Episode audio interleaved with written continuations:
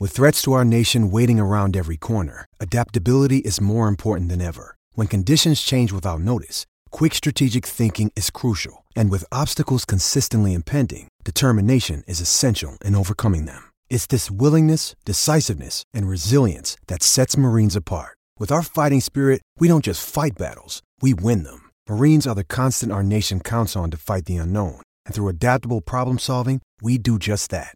Learn more at marines.com. Football season is all about competition. When it comes to tailgating, that competition isn't limited to the playing field. Start with better meat from Fareway. Hand cut, fresh, and affordable, Fareway gives you the advantage in tailgating excellence. Get ready for kickoff with the best selection of meats and all the fixings from Fareway. HN Podcast, I'm John Miller along with Steve Deace. This week we join you following Iowa's uh, 17 to 12 loss against Penn State in Kinnick Stadium. Uh, the Iowa offense uh, was mostly offensive relative to scoring points, and they've been that way for a couple of weeks now. I think what was it, Steve? 25 consecutive drives uh, uh, streak where Iowa hadn't scored a touchdown, which is 26. Not, was it 26? Okay, thanks. the drive they, the drive they scored on was the 27th. Yes. Gotcha. Um, I mean, for the game, I, Iowa. I mean, Iowa put up 356 yards against a, a really good defensive front. Really good mm-hmm. defensive mm-hmm. front. Um, and, and, there's a more statistics I'm going to get. Iowa had more first downs in Penn State. They were eight of 18 on third downs. Um, they both ran about the same number of plays. Um, it's just in the end, Penn State made plays where Iowa couldn't. Iowa's inability to protect the ball on the inside, to protect the passer on the inside. Uh, Iowa's guards are killing them, and I'll get more into a lot of these things here in a bit. But I'll let you uh, I'll let you talk. I will say this.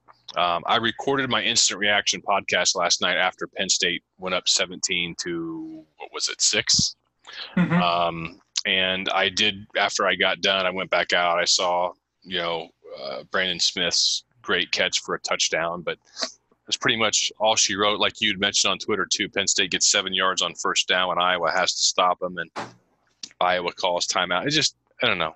Didn't really matter. Penn State wins. What were your thoughts? Well, this one I think is much simpler uh, than the Michigan game. I, I, didn't really have an issue with Iowa's strategic approach in this game, like I did against Michigan. Um, I, I, think that um, Penn State's defense is a little different in terms of its makeup uh, than ours is. I think that their front four um, attacks the run uh, a little bit more aggressively uh, and effectively than Michigan's front four does. I mean, they're both both these defenses are really good and talented, but so we're splitting hairs here. But the reason I think this point is relevant is I thought Iowa gave up on the running game too early. Last week we talked about that, but a lot of that had to do with I thought Iowa should have put more pressure on a Michigan offense, still kind of grasping at straws to execute and kind of wait for them to make a mistake. They never really put them on the defensive uh, in order to force that. Uh, in this game, I, I love the game plan. Uh, the reality is, there's only one. There's only, I saw Iowa only had one back who had the explosive burst to get to a hole against that front seven before it closed. Yep. And and the problem is he's about you know 190 pound freshman, and and you saw that fumble there at the end of the game. That was kind of the decisive get play, and and that that's that's why coaches like Kirk Ferentz, you know, are hesitant about playing young guys, particularly uh, for long stretches at the skill positions where they handle the ball a lot, is haven't had the time physically to develop. And that's that's probably a play a year from now that you know uh, Tyler doesn't fumble on, but uh, at this juncture of his career, just a layer of physicality that he's not prepared for. But they kind of had to take, they kind of had to go ahead and ride that to, ride that train because the, the holes that were open, the other backs simply just couldn't get to the hole quick enough before it closed. Uh, so I liked the fact that Iowa tried to make the state defend uh, the 50 yards horizontally. Um, I, I, thought the offensive attack, I actually thought Brian, Brian Ferentz called a pretty good game here. I, I, don't have too many issues with it at all. I, I think this one's pretty simple. The interior three guys of Iowa's offensive front, and I'll give one of them a, a you know, a, uh, a mulligan. It's his first career college start and it's up against what what may be um, the most athletic defensive front that Iowa will face this year. Certainly the rest of the year, and yeah, I'm including Wisconsin in that. Wisconsin's defense is built a lot differently than a Penn State's is. So uh, I, I'm going to give him a mulligan. But the other two guys, particularly Tyler Linderbaum, I thought there was one play in particular where a backup linebacker for Penn State just absolutely um, reversed him on his axis and erased him, uh, depleted him. And I thought that was kind of symbolic of what was going on in this game. And you know, one thing I've I learned, you know, uh, when you, you learn watching Michigan football the last 15 years, John, you've seen a lot of bad offensive line play. Uh, which is amazing to say because you know we were offensive line you for about 30 years. But what you've you know the worst offensive line Michigan had in my lifetime, other than Rich Rod's first year, was Brady Hoke's last year. The starting tackles on that offensive line, one of them, Taylor Lewan, is right now the highest paid offensive tackle in the NFL. Mm.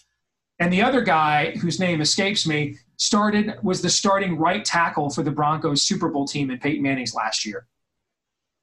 But the problem was those interior three guys were a sieve. And the reality is at this level, you know, there's a reason why when freshman linemen play, they typically are tackles and not the interior guys.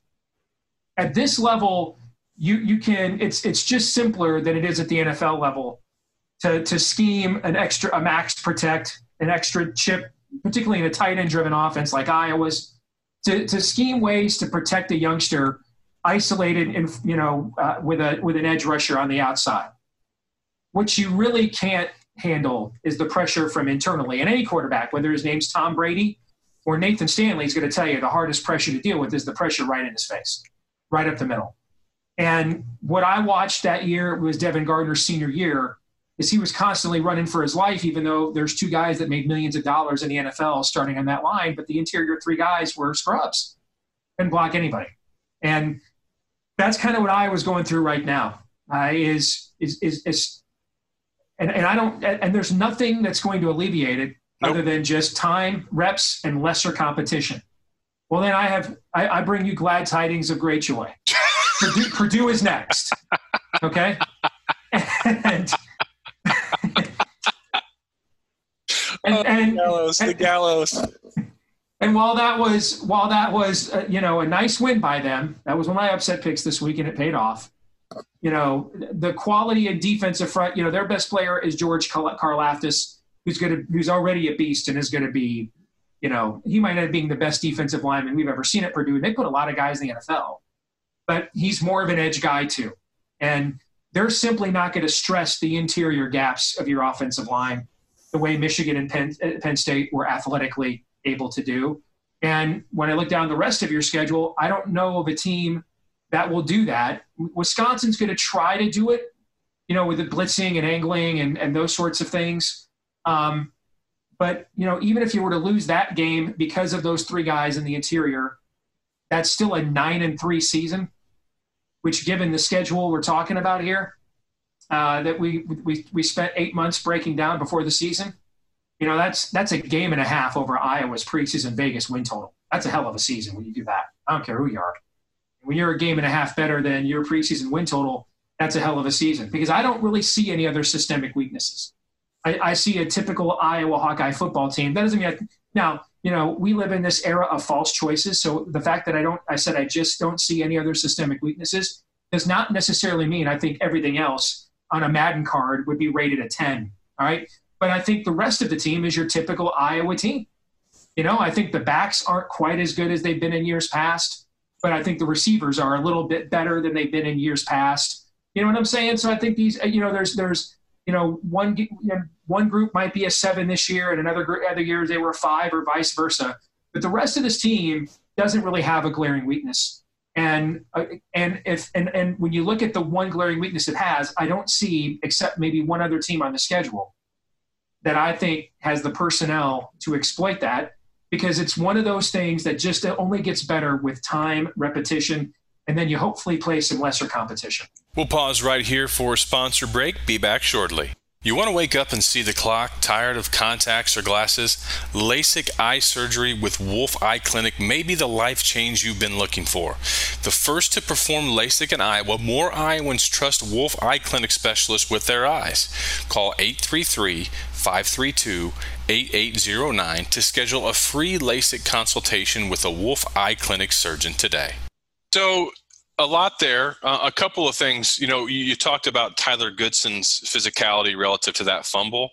Um, Tyler Linderbaum was pulling on that play, and Mark Kallenberger was the right guard, and Linderbaum was pulling left, and Kallenberger blocked down to the right, which basically gave the interior tackle a free run at Goodson, and, and I don't even know if he ever actually fielded the snap cleanly. That that thing was dead on arrival. Um, but I'm just picking nits there.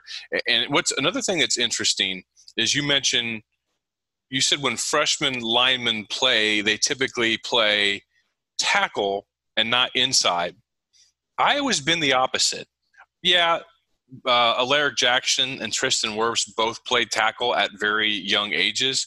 That's not been the norm in the Ferentz era. Typically, the guys that wind up playing tackle will oftentimes start out at guard and then mm-hmm. move out later in their career. Um, and and Tyler Linderbaum is just the second freshman center to start for Iowa, and that this was a definite learning experience for him. He'd been really, really good uh, up to this particular game. Um, and you know, it's I, I was planning on ending this with the direction that you just went, but that's okay. We don't need to be linear in this podcast since we don't ever really talk about what we're going to talk about in advance. So why should we start now? When I was looking, because I have a, a, a bunch of numbers I want to talk about, and mostly related to what I am concerned with in that Iowa's offense really doesn't have an identity beyond the fact that it puts a lot of individual linemen into the NFL and a lot of tight ends into the NFL. But when you when I was looking at this schedule this morning again, the rest of the way, I've got the Wisconsin game chalked up as, as a loss. Minnesota comes in the week after Wisconsin, and they are playing really well they have a number of very good receivers and they have a very accurate quarterback but they really haven't had to be tested to rely on the passing game the way that i think they're probably going to have to be tested to rely on the passing game against iowa in the middle of november. So that'll be a good one. Um, and then illinois at home and then at nebraska and you know who knows what uh, Adrian Martinez's health will be. And clearly, the Nebraska defense is not going to be donning any black shirts for real anytime soon, considering that Minnesota just eviscerated them to over 300 yards rushing. And I really hadn't been all that impressed this year with Minnesota's line of scrimmage play on the offensive side, or maybe I just expected they would be more um, assertive earlier than they have been. Maybe the momentum will continue to grow for them. But I would agree with you. Outside of Wisconsin, now Northwestern's front seven is going to be tough, but their their offense is very challenged. And let me go there. Northwestern's offense is off to uh, a historically bad start. Do you think that's hyperbole? No, and I don't know how it gets better. Right. Because they don't. You know, last year you didn't think they were going to go eight and one in the Big Ten, but you had to know with the talent they had on defense and Clayton Thorson, they were at worst going to be like a bowl, a barely bowl eligible or not bowl eligible team, right? You didn't think they were going to go three and nine. They don't have that kind of quarterback. Correct. They could Correct. go three and nine. Yep. So they have a historically bad offense. Both Iowa and Northwestern have played three Big Ten games. Northwestern's played uh, at Nebraska. They played Wisconsin, and they've played. What, who's the other one that they played? Darn, I can't. Hang on a second. I'm going to have to pull that up. Should have written that down. Uh, Northwestern's three Big Ten games. Nebraska, Michigan State, Wisconsin, Michigan Nebraska. State. Okay. Right. So Iowa's played Rutgers, Michigan, and Penn State. Iowa's played two of the best defenses in the league, but so has Northwestern and Michigan State and Wisconsin. So both of them have played three Big Ten games. Iowa has an aggregate total of 265 yards rushing, Northwestern 393. That's a difference of yards per carry, 2.7 for Iowa and 3.1 for Northwestern. Iowa's 2.7 yards per carry is the second worst in the Big Ten ahead of just Purdue. Iowa also has 119 pass attempts in three Big Ten games. Now, there are some Big Ten teams that have played four games, and one of those teams has more raw passing attempts, but Iowa's 39.6 passing attempts per game. 39.6 is number one in the Big Ten. And that is not a good number and indicative of the interior offensive line issues that we've talked about because Iowa's two losses came by seven points and five points and yet they're leading the Big Ten in 40 passing attempts per game when they were in both of those games, which means I agree with you. I think they bailed on the running game too early against Michigan. I think that Goodson is the only guy that could have hit the holes and got there against Penn State. But like it or not, Iowa's going to have to run more, and they're going to have to figure out how to do that. And maybe it's get really, really drop off the zone scheme because I think these inexperienced guys on the inside are really going to struggle with that. Really going to struggle with the nuance of the zone scheme. I think it's a lot easier for a younger player to understand gap assignment blocking, hat on hat blocking. That's your guy, move him out of the way. Much easier. Much easier to conceptually understand that and I think execute it. Um, and I was also 13th in sacks allowed. So Iowa's offensive numbers through three games, again, having played two really good defenses, but also Rutgers. Very, very bad, and on par with what Northwestern's doing. And Northwestern has a uh, historically bad offense to this point in time. And that leads me back, Steve, to something I really want to kind of dive into here and, and get your take on it and I'm really trying not to pile on because I agree with you. I still think nine and three is possible for this team, and if they go nine and three, I think it's a good season. It's better than what I thought they would do. But what is Iowa's offensive identity? What is what can they do offensively consistently and repeatably when they play against competition that is not just better than average, say top quarter, top top third uh, level competition in the Big Ten? Because I pulled up 17 games from the 2016 season through Saturday's game against Penn State.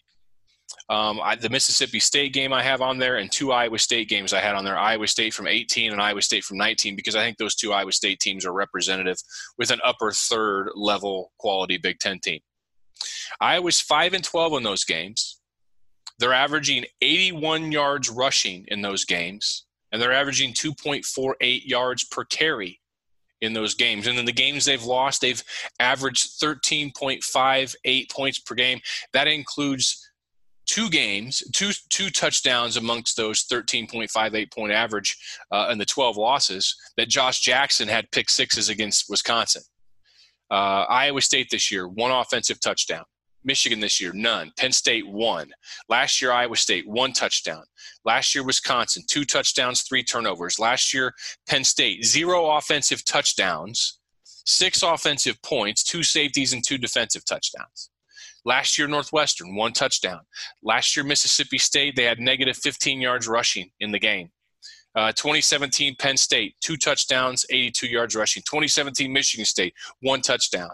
Uh, 2017 Northwestern, one touchdown. The Ohio State game in 2017, they had a day. 2017 Wisconsin, zero offensive touchdowns, two Josh Jackson pick sixes. They had 25 yards rushing for one yards per carry average. 2016 North Dakota State, 34 total yards, 1.4 yards per carry. 2016 Wisconsin, zero offensive touchdowns. 2016 Penn State, two touchdowns. In 2016 Michigan, they won that game, but I mean, they were very fortunate to win. When they when it comes to playing teams that are upper third quality level in the Big Ten, at least the last three and a half years, Iowa rarely, rarely is the team asserting its will at the line of scrimmage. I don't know from week to week if an offensive coordinator, and then that covers some Greg Davis, it covers some Brian Ferentz. How do you reliably know what you can do, what you can do consistently? And if you don't know that, how in the heck do you game plan? We'll pause right here for a sponsor break. Be back shortly. Floors that fit your life. Just one of the reasons Flooring America is where friends send friends. Now, buy any carpet and get free labor. Every color, every style, and save 10% on Galvanite floors too. Buy with 36 months special financing. Now at Flooring America. Well, those are some uh, eye-opening numbers, and and just to uh, avoid the the most simplistic pushback, let's say this from the outset every team is going to perform worse offensively against the best opponents on its schedule than the rest of its sample. That's true. Okay. I mean, go look at go look at Tua Tagovailoa's numbers against uh, you know uh, the best teams on his schedule, and he goes from you know um, last son of Krypton to pretty good, but you know tank your NFL franchise to draft that guy. All right, that's that's typical. But what you have, what you're pointing out though, is a is a uh, a chasm, a chasm of difference. And now this year, you know, I, I, this year I think it's actually pretty simple. The the identity of the offense is um, you're playing a uniquely difficult road schedule. You've got your a record-setting senior quarterback, and you're kind of hoping that uh, he can he's good enough to make up for what's going on with the interior of your offensive line. Because if you can't hold the point of attack, you know, this offense isn't built on it can be creative, but it's not built on creativity. Okay. Right. I mean this this offense is built on power. And so if you can't if you can't hold those any of those interior gaps on a consistent basis at the point of attack, your identity is going to be uh, Nate Stanley make a play. And that's going to be true of anybody in that situation for this season when you're playing those caliber of teams. When you go back longer than this, you know, what we've seen, I think, over the last, it, it, when you look at, and, and, and I'm, I want to put this disclaimer out too. I only started thinking about this as you were giving me all these numbers. And you know, you know the way my mind works. I'm trying to come up with two or three possible angles that would show a reason for that consistent, steady downturn. And here's the here's one thing I came up with, and it may not be accurate, but I think it's at least enough of a hypothesis that we can consider it. And then if it's garbage, we just say it is and move aside. The the second half of the Kirk Ferentz era. Let's look at the skill position talent compared to the first half.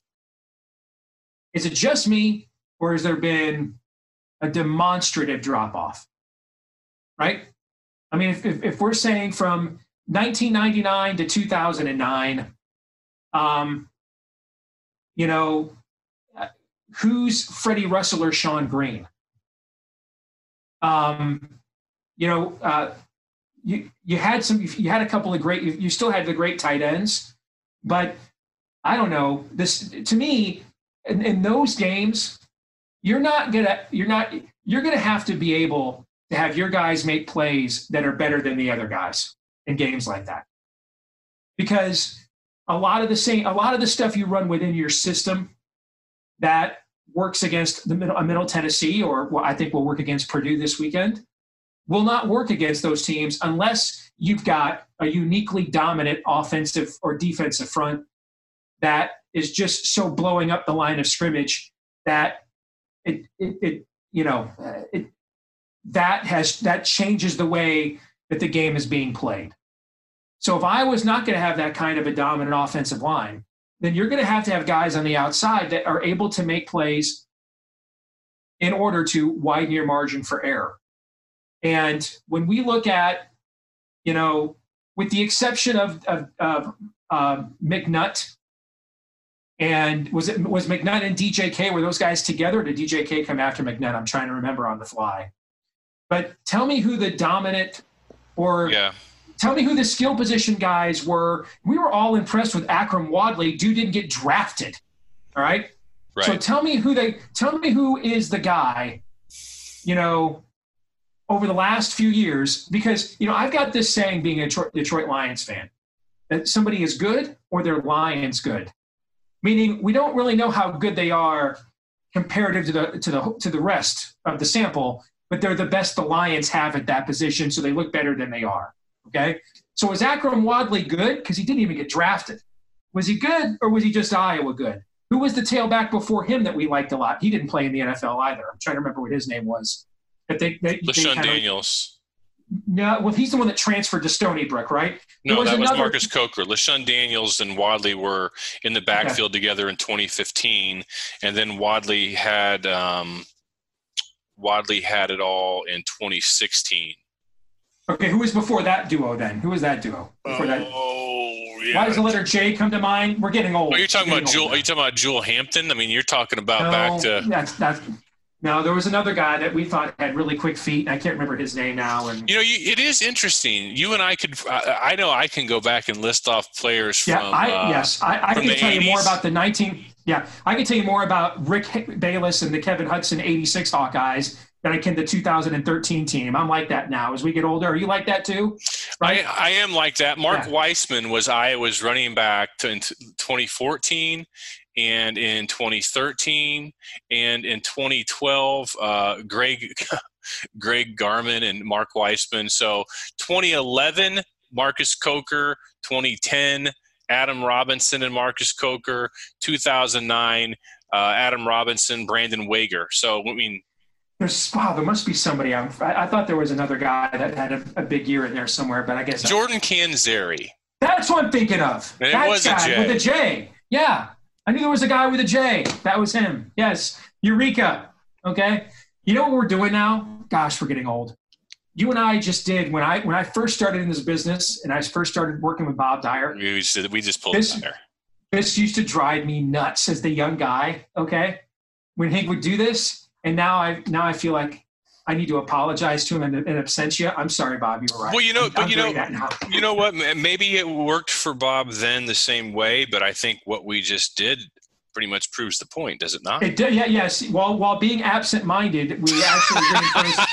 Yes, we reinforced the point I was making, which is there's been a demonstrative drop-off in the skill position talent, and holistically and collectively in the second half of the Kirk Ferentz There's no Fred Russell. There's no Shonn Greene. Guys that almost don't even need, you know, you, you, give a number out, and they are the ones that own the number in your mind mentally. Period. Um, you're right. I mean, let me think of this. I'm going to not Socrate you, but I'm curious if you will pick up on this. Kirk Ferentz has been Iowa's head coach for 21. He's in his 21st season, I believe. Maybe this is 22nd. I don't know. How many years do you think Iowa has ranked in the top 25 of the NCAA in rushing out of those, let's just say 21 seasons? How many years have they been in the top 25 inside well, the top 25? Yeah, I'm gonna, well, you got to throw out the first two years. I'm to throw those two years out. Okay, so um, let's just go since 2001. Top 25 in rushing. Yeah. You're, yeah, total. Ru- I'm going to say, uh, well, the Shonn Greene year would be one. I got to yeah. think the 02 team would be another. Yep. Uh, certainly not the 04 team. That was the year of. I'm going to save you and everyone else t- time. You got the two. Those are the only two, really. Those wow. are the only two. Wow. Um, in 02, they were 17th. In 03, they were 39th. In 2004, of course, they were 116th. And in 05, they were 35th. They haven't been inside the top 49 since Shonn Greene's 2018 season. Here's where Iowa has ranked nationally in in the. That blows me away. I cannot believe Iowa has won as many games as they have with a stat yeah, like that. Exactly. Holy cow! So starting in 2009, here's Iowa's NCAA, NCAA rank in rushing offense, and keep in mind there's usually 120 to 128 teams in all the sport. So two, so I'm going to start with 2009 and move forward. 99th, 70th, 79th, 101st, 50th, 61st, 49th, 68th, 92nd, 94th, which was last year, and right now Iowa is at 76th and sinking. That is an average since 2001 of 66th, no better than middle of the pack in all the NCAA. It's an total offensive average since 2001 of 74th, which is how is that possible with all of these offensive linemen that Iowa has put in the NFL? Which, how is that possible? Which brings me back around, Steve, to my overarching point. What is their identity? They have none. What can they repeatably do? They can run outside zone into the boundary, uh, and they can scuffle and stubble. And again, they've also averaged 8.1 wins per season during that time. All right. And when you look at Iowa's football history, that's really good. It just is. Some of you want more. I get it. But sometimes you don't always get what you want because there's other teams and programs in the Big Ten too. So obviously they can put tight ends in, but here's another problem I see with this year's offense. First and foremost, nearly end of sentence, why are we even going anywhere else? It's the interior of Iowa's offensive line. And, and you hit the nail on the head, unfortunately, with what you said. This isn't like going back to the driving range after a bad round of golf for a professional golfer and tweaking his wrists so that he can play a better draw this next time around. This is only cured in the weight room and with taking your lumps, like Iowa's offensive line did in 2000. I mean, Kallenberger's not a guard. Um, Kyler Schott injured. Uh, they lost their starter, their their starter at right guard, uh, Cole Banwart. He's their opening game starter. He's a guy with some experience. He's out for the year with an ACL. He didn't play last night. He got hurt in practice last week after being banged up a lot of the first four games. Uh, the Paulsens are certainly not um, exemplifying themselves as fifth year seniors. Kirk Ferentz oftentimes says whenever we're at our best is when our fifth year seniors are the guys leading the way and they're doing their best. It's just it's not good enough against Michigan and Penn State, let's say. And Cody Ince was not up for the challenge last night. But I'm looking back at Iowa's tight end numbers over the last decade or so. Um, Wieting has six catches right now through six games for Iowa, number one tops for any Iowa tight end. Shaun Beyer has four. Uh, last year, TJ had 49 receptions, Fant had 39. Year before that, Fant had 30. Then Kittle had 22 in 2016, which was kind of an ebbed year, but that was a horrific offensive year, one of the worst passing offenses in Iowa history of the modern era since the forward pass became, you know, part of the offense. 2015, Henry Krieger Coble, he had 35. 2014, Jake Duzey had 36 receptions. 2013, CJ Fiedorowicz, 30. 2012, CJ Fiedorowicz, 45.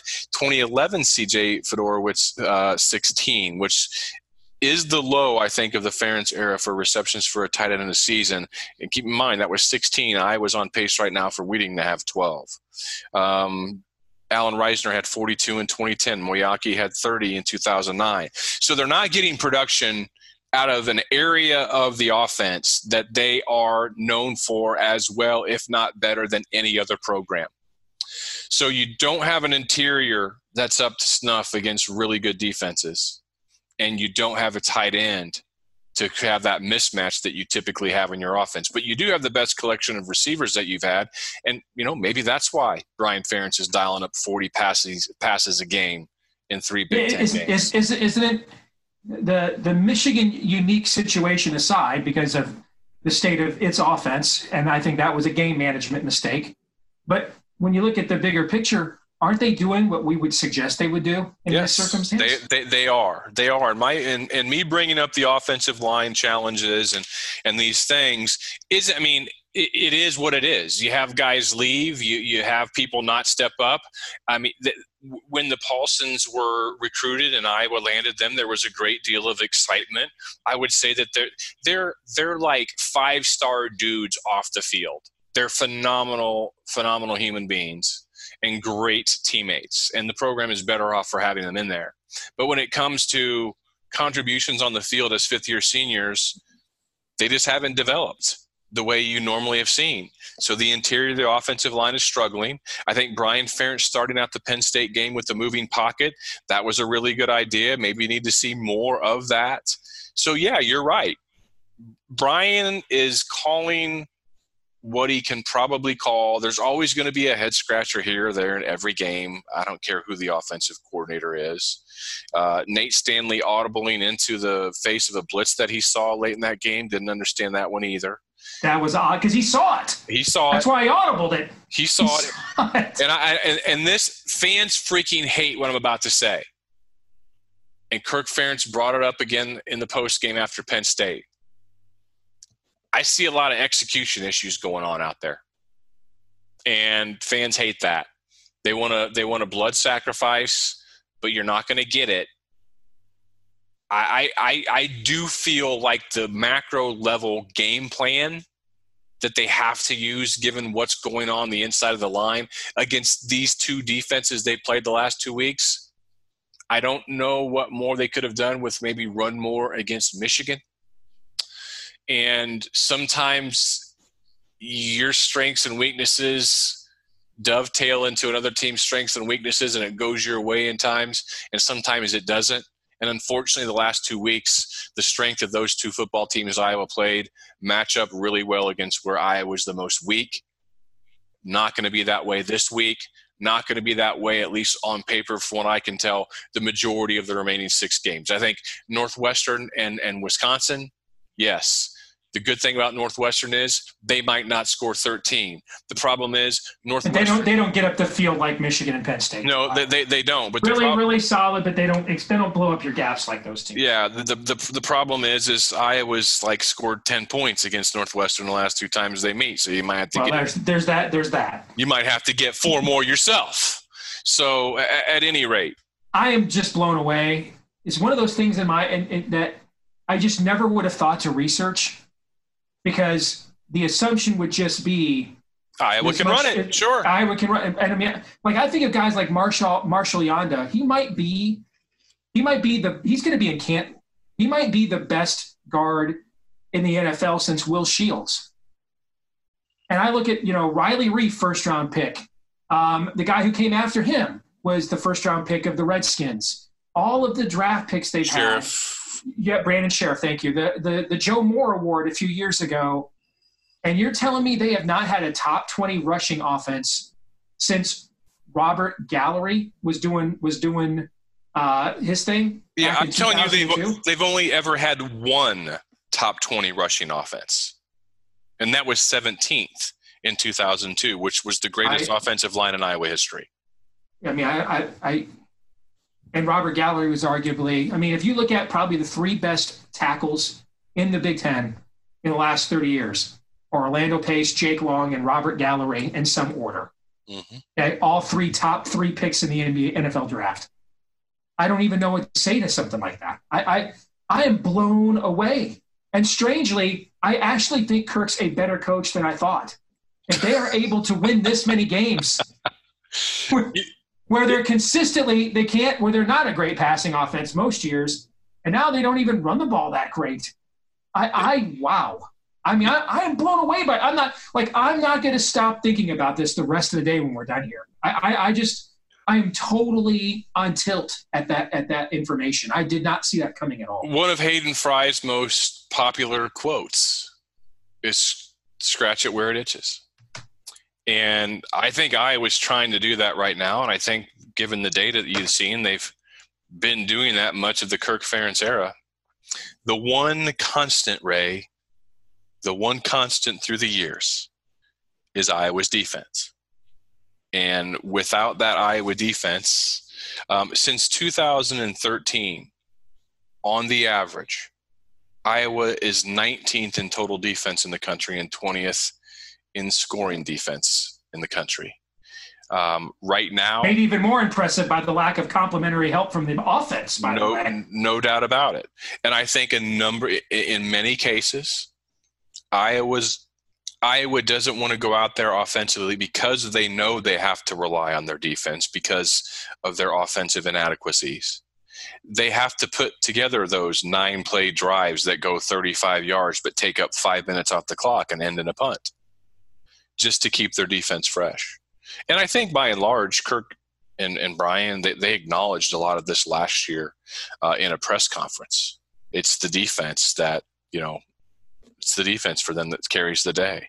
I mean, they were 11th in scoring defense last year. They were 13th in 2016, 19th in 2015. Right now, they're fifth. And they're headed probably, I think they're almost a lock for a top 15 scoring defense finish this year. So anyhow, maybe amongst all those conversations that Steve and I just had and some of the numbers that we sent out, and I'll tweet these numbers out so you can follow along. Uh, it's frustrating. They develop their developmental program. It's frustrating to me, Steve, though, because I see what Wisconsin does, and again, I've mentioned this through the years. I have Wisconsin envy. I see what Wisconsin does, and you would not say about Wisconsin that they don't have an identity. They have an identity, and they run gap and power O. They don't do much relative to uh, zone blocking, and there are teams in the NFL that still do zone blocking. So it's not like zone blocking; no one's doing it anymore. It's different. I just and when you look at Iowa's developmental style and their strength and conditioning program, Iowa doesn't have a lot of six six three thirty guys. They got a lot of six five, six four guys that are 290 to 310 that can move, that are dancing bears, that can move in that orchestra that is zone blocking. But I, I look around and see a number of other teams, and, and I, I just see identities. And it's frustrating that Iowa doesn't have one to me from week to week that you know you're going to hang your hat on um, it drives me a little crazy sometimes, but if they can get to nine and three this year, they lose just one more game this regular season, and that game is at Wisconsin, or which I don't think is very likely them beating Wisconsin. The season's not over; it's still a good season. I just think the last two weeks, especially when you you, you climb up to you know near the top ten ranking, it's just a kick in the gut. Takes a little bit to get over, and I think that's going to do it for this installment of the HN podcast. Steve and I will be back on Thursday over on the Bigger Ten side relative to our picks for this upcoming week. We'll also be over on the Bigger Ten podcast uh, today, breaking down the week that was for the rest of the Big Ten, including that Minnesota Molly of Nebraska. One of the most frustrating things, Steve, about Iowa's losing these last two weeks for me was that I couldn't uh, put on the Schadenfreude and really enjoy a Nebraska loss like I'd like to. but this this this podcast was actually therapeutic, so maybe we'll do that uh, some other time. For Steve, I'm John. We'll talk to you soon. Check out our monthly specials at Floors Direct on carpet, hardwood, and luxury vinyl to save you even more. Bigger selection than the home centers, expert service, and always better value. Floors Direct. Say yes to paying less.